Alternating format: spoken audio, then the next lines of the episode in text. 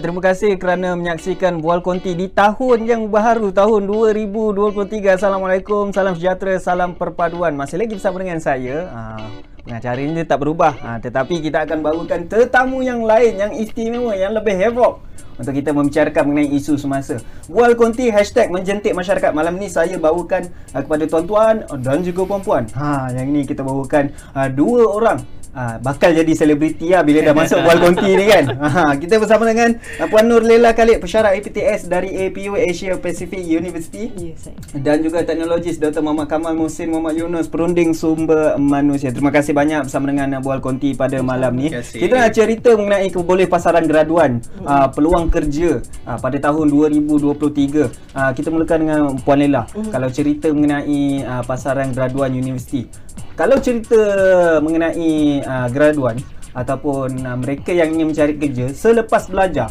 bagaimana sebenarnya mereka nak mencipta nak mencari kerja selepas belajar ni uh, bolehlah Okay, um, kalau dari perspektif sebagai seorang tenaga pengajar, yep. um, sebelum mereka habis belajar lagi, kita akan um, exposekan orang kepada dunia industri dahulu. Mm-hmm. So dalam program yang saya uh, dari internship tu lah. Yes, uh, before internship lagi. Oh before. Okay. So um, di APU di APU uh, Asia Pacific University. So apa yang kita orang buat, um, kita orang punya internship tu is basically end of level 2 year 2. Mm-hmm. So usually kalau other universities, dia orang akan buat end of level 3 ataupun early level 3 ataupun year 3 lah. And even for the assignments ataupun um, uh, apa sahaja kerja yang kita bagi kepada student ni dia akan uh, kita akan relatekan with the industry as well um, so not only during the internship yang kita akan prep uh, so di APU memang kita akan prep them before they go into the industry itself dari segi pandangan mata tenaga pengajar semuanya dah diberikan hmm. waktu belajar yeah. tapi dari segi industri tu uh, Dr. Kamal uh, bila nak cerita mengenai uh, graduan yang telah pun habis belajar tamat belajar lepas tu mencari peluang peluang kerja Sebenarnya kenapa mereka tak boleh dapat kerja lagi? Oh okay, benda ni sangat interesting ya boleh lah kan um, Dia macam back to back lah Maksudnya okay. benda ni this is never ending issue So basically lagi-lagi zaman sekarang Zaman-zaman uh, pasca pandemik Which is employer Mm-mm. Dia mempunyai satu pilihan ataupun dia being selective okay. Dengan kriteria-kriteria yang orang nak ambil. Sekarang lambakan dah terlalu banyak. Betul. Setiap tahun kalau kita ambil contoh UiTM.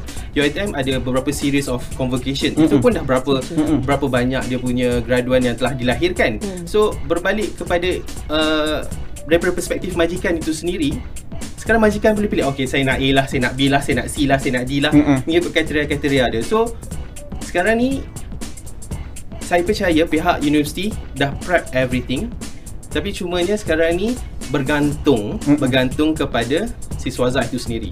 Raduan itu sendiri sama ada dia nak step up dia punya game mm-hmm. ataupun dia just nak being uh, just like a normal graduan yang waiting for a job to come in apply dekat job street bla bla bla bla lepas tu for your information me myself who the one yang screening yang filter okay. thousand every single day thousand of hmm. job application daripada uh, contoh uh, 50% daripada pelajar berapa yang diterima Okay Yang uh, di screening tu Okay di screening eh ha. di, di screening eh Daripada okay. 10 Okay kalau daripada 10 Mungkin satu Sebab hmm. Sebab Dia dia Apa kita panggil Setiap job yang di create dalam sebuah uh, Organisasi ha. Dalam syarikat dia ada specific criteria dia hmm. technical or non technical kalau technical kita ada A B C D E kalau non technical A B C D E tapi bila graduan yang yang kurang di kurang disediakan hmm. uh, saya tak saya tak nak salahkan siapa-siapa di sini tapi saya rasa inisiatif yang perlu diambil oleh siswaza itu sendiri uh, hmm. untuk uh, tambah nilai dalam diri dia supaya benda ni boleh met industri punya requirement so that's why bila dah terlampau lambatkan dan employer mempunyai pilihan. Kalau tuan sendiri tuan Faiz pun sendiri mesti nak for sure nak ambil yang terbaik daripada yang terbaik yeah. betul? Ha, so sek- sekarang ni isunya sekarang ni saya rasa bergantung kepada graduan itu sendiri. Mm-hmm. sama ada dia nak play play safe ataupun dia nak step up dia punya game. Kalau ikutkan academic requirement you dah lepas. Betul tapi berbalik kepada personality berbalik kepada cara you writing berbalik kepada here and that itu kalau mulai job street senang mm-hmm. nak filter mm-hmm. Kalau melalui yang hantar by email. Okey. Nauzubillah min zalik. Allah. Kenapa tu? Ah, tu lah, menghala nafas menghala nafas kejap. Itu tengok daripada screening tu pun kita dah nampak banyak sebenarnya Ha. daripada uh, job street, daripada email, Betul. lepas tu nak panggil interview lagi. Betul. Ha, kerisauan tu sebenarnya kepada graduan-graduan kat uh, luar sana. Lagi-lagi pada tahun 2023 lagi-lagi daripada uh, pasaran kerja Ya. uh, yang memikirkan mengenai kewangan ekonomi pada tahun 2023 walaupun melalui uh, data Jabatan Perangkaan pada tahun 2021 uh, tahun lepas menyaksikan uh, 4.1% uh, usahawan ataupun pengangguran siswazah menurun Betul. pada tahun 2021 hmm. tetapi uh, cabaran kerja peluang pekerjaan dengan uh, keadaan ketidaktentuan ekonomi pada tahun 2023 kenapa siswazah kena risau kenapa graduan uh, perlu mencari ataupun kena ada nilai tambah untuk mereka mencari kerja Okay. Dr. Kamal Uh, basically memang perlu risau. Sebabnya pakar-pakar ekonomi for sure lah dah pakar. Ha, So ha. dia dah ramalkan apa akan terjadi. So sekarang ni ini adalah satu peluang terbaik untuk para graduan untuk fikirkan um, apa yang diorang lacking. mm-hmm. Sekarang ni banyakkan graduan semua tak ready tau. Okey. Uh, mereka merasakan 3 tahun, 4 tahun, 5 tahun berada di universiti dah cukup dah cukup segala-galanya. Hmm. Uh, saya cakap konteks secara general eh. Kalau saya fokus kepada dalam tu mungkin mungkin agak agak agak sakit telinga jugalah nak Hmm. dengar. Tapi tapi uh, in general mereka merasakan 3 tahun, 4 tahun, 5 tahun dah mencukupi. Okey. Tapi sebenarnya bila uh, quite alarming uh, daripada pakar ekonomi yang mengatakan recession akan berlaku. So diorang mesti tahu apa yang diorang lacking untuk tambah for example competency cert Mm-mm. nak tambah um, any Microsoft cert paling Mm-mm. basic Mm-mm. Ha, so benda tu benda tu diorang kena sendiri ambil inisiatif inisiatif dia sendiri untuk untuk ni dan sebenarnya it's really good lah sebenarnya untuk untuk tambah nilai di waktu sekarang Okey, uh, Puan Lela, penampakan dari kacamata warga industri dalam masa yang sama katanya tak cukup tambah nilai uh, daripada graduan itu sendiri. Betul, um, uh, universiti telah menyediakan segalanya, tetapi dari segi kemandirian diri sendiri itu, uh, Yes. apa yang tidak cukup sebenarnya? Ada tak mereka berjumpa kembali dengan bersyarah, membincangkan perkara ini?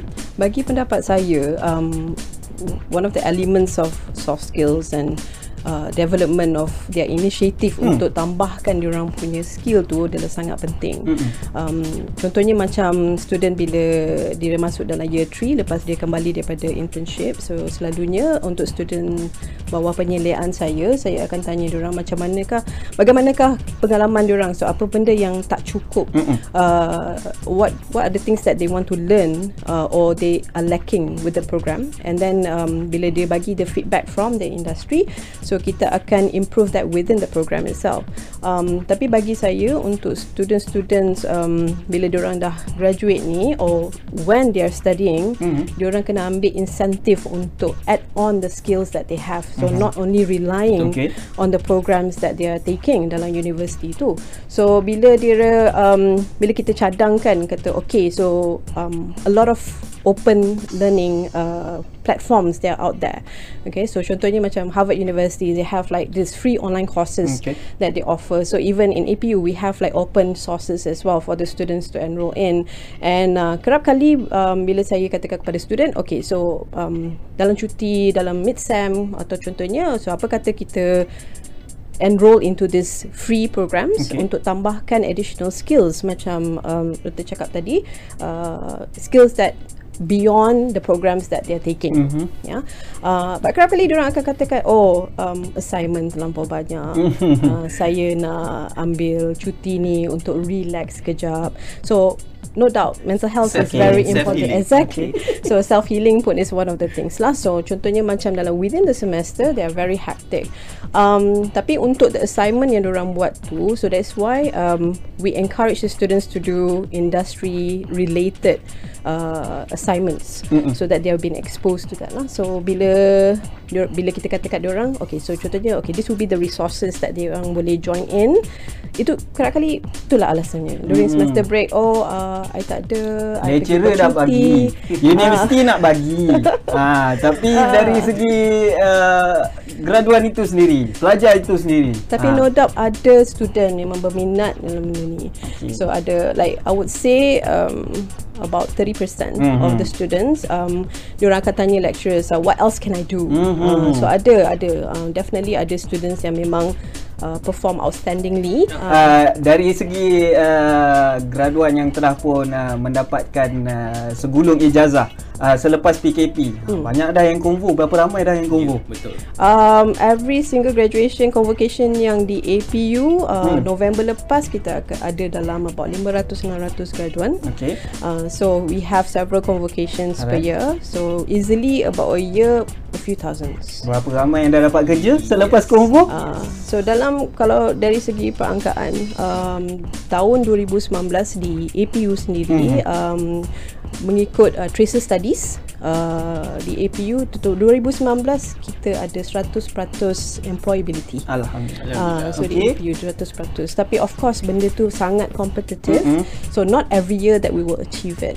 So it was um, indeed an achievement in APU that kita akan dapat 100% uh, employability tu. So that gives uh, a good feedback on macam mana program di APU ni um, Uh, mendidik student ni untuk prepare orang sebelum orang pergi ke industri lah. Dalam masa yang sama tadi uh, uh, Puan Lila kata passionate pelajar itu. Yeah. Bila kata uh, mereka masuk ke universiti, mereka pilih kos, adakah mereka pilih kos itu nak belajar sebab bekerja hmm. ataupun mereka pilih kos tu sebab oh ini je yang ada ni. Betul.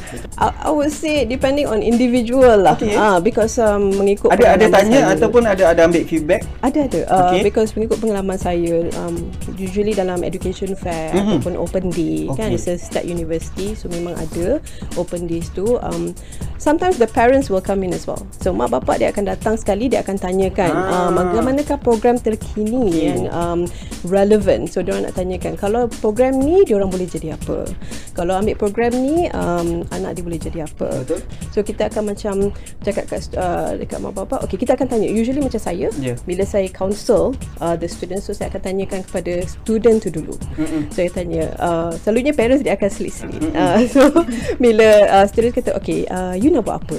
Dia kata apa you berminat? So bila dia kata oh, I minat marketing, I minat management. Okay. So tapi parents dia cakap oh, um, I rasa psikologi ni lagi penting.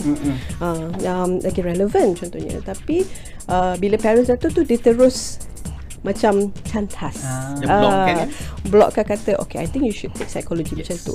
So, bila kita berbual dengan parents, it's not that uh, I akan ignore parent tu. So, I akan speak directly to the student. Because bagi I, penting untuk student tu ambil program yang diorang nak buat. Baik, masih lagi kita dalam bual konti hashtag menjentik masyarakat cerita mengenai uh, graduan dan juga kerja. Ha, memasuki tahun 2023, saya bawakan Puan Nolela Khalid, pensyarah IPTS dari Asia Pacific University, APU dan juga teknologis Dr. Muhammad Kamal Musin Muhammad Yunus, perunding sumber manusia ha, dari HR ni. Ha. Tapi kita sambung. Ha, Dr. Kamal tadi nak tanya sikit. Ha, silakan. Tanya, okey tadi iaitu you APU um, has embarked program yang diorang kena pergi internship bla bla bla dan uh-huh.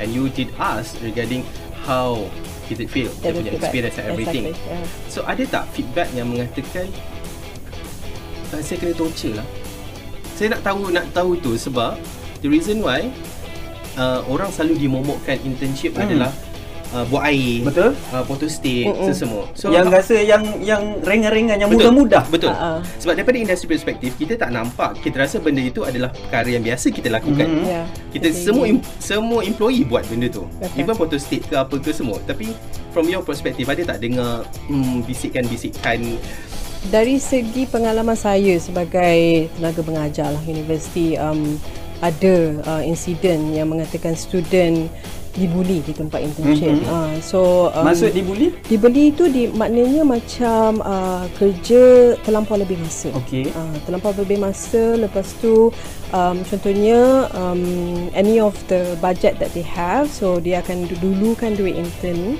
lepas tu dia hmm. tak pulangkan balik contohnya. Okay. Uh, so those are the cases for some of the companies. Um, but I would say dalam 10% saja lah mm-hmm. untuk dia orang buat macam kes-kes tu. Kes-kes terpencil lah. Ya, yeah, kes-kes terpencil. Um, so bila benda jadi macam tu, uh, dia akan bring forward to our career services lah. So contohnya sebagai ketua program, so dia akan approach kata, uh, Miss Leila, I have some issues with my internship program. So bila dia dah bawa ni, I akan bawa ke um, internship coordinator as well as the, the career services lah. So bila ada insiden seperti ini um, terjadi, nanti kita akan deal directly with the company. So if that particular incident sangat teruk so kita akan blacklist lah company tu daripada okay. list di universiti um, tapi tak banyak tapi adalah student yang um, datang kat saya kata oh um, dia punya working environment toxic bukan semua okay. um, ada certain tu dia akan macam oh, rasakan ada ya yeah. uh, so dia rasakan um, nanti dia tak pass internship oh. uh. bukan ke kalau macam tu membuatkan student sendiri dia punya kemandirian okay. yang dia kata yep.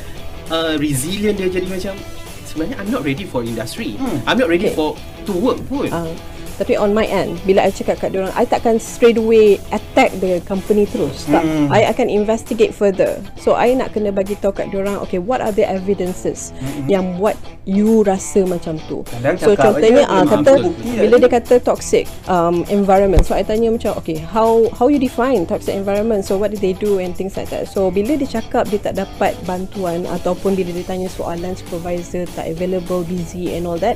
So I bagi tahu dekat the student I cakap okay try to find other alternative approach the other colleagues okay so there's a, a certain guideline because sometimes when the student bila dia dah halfway through the internship uh, benda tu terjadi Lepas tu bila I cakap kalau you nak cari tempat kerja lain untuk internship, it will take time. Mm-hmm. So you will extend your semester. So you yang rugi. Pelajar-pelajar, mm. pelajaran industri ni sebenarnya satu uh, jalan yang mudah sebenarnya. Satu jambatan yang yeah. kalau ikut kita buat okey sebenarnya selangkah lagi kita ke alam pekerjaan. Yeah. Tetapi sebenarnya kita nak tanya dari pengajar dan juga industri. Dua-dua kena jawab. Sebenarnya dari segi sudut latihan industri ini, universiti ni tak bagi tahu ke kena buat macam mana ataupun dalam masa yang sama industri ni uh, tak mengerti ataupun tak tahu nak kena buat apa kepada pelajar-pelajar ni.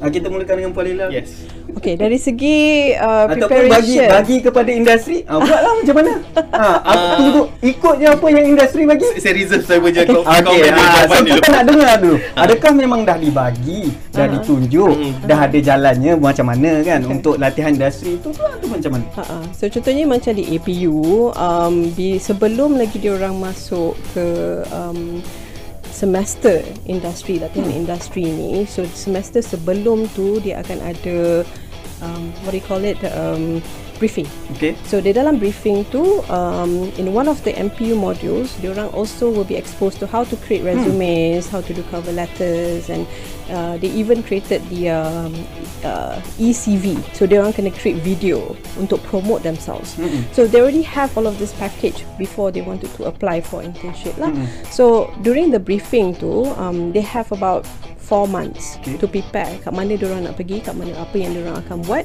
So selalunya kalau di APU ni kita akan cakap okay so please uh, apply for a place that is related to your program. So tak naklah dia pergi um, company yang, yang akhirnya buat apa ni. ah, yang nak belajar. Yang bertentangan. Tapi ada je student dia akan kata boleh tak saya nak masuk company ni? Okay. tapi dia tak relate sangat. Mm-hmm. uh, tapi usually kita akan advise it's best for you to apply something that's related to you lah. Puan Lela dah luahkan dari sudut tengah level.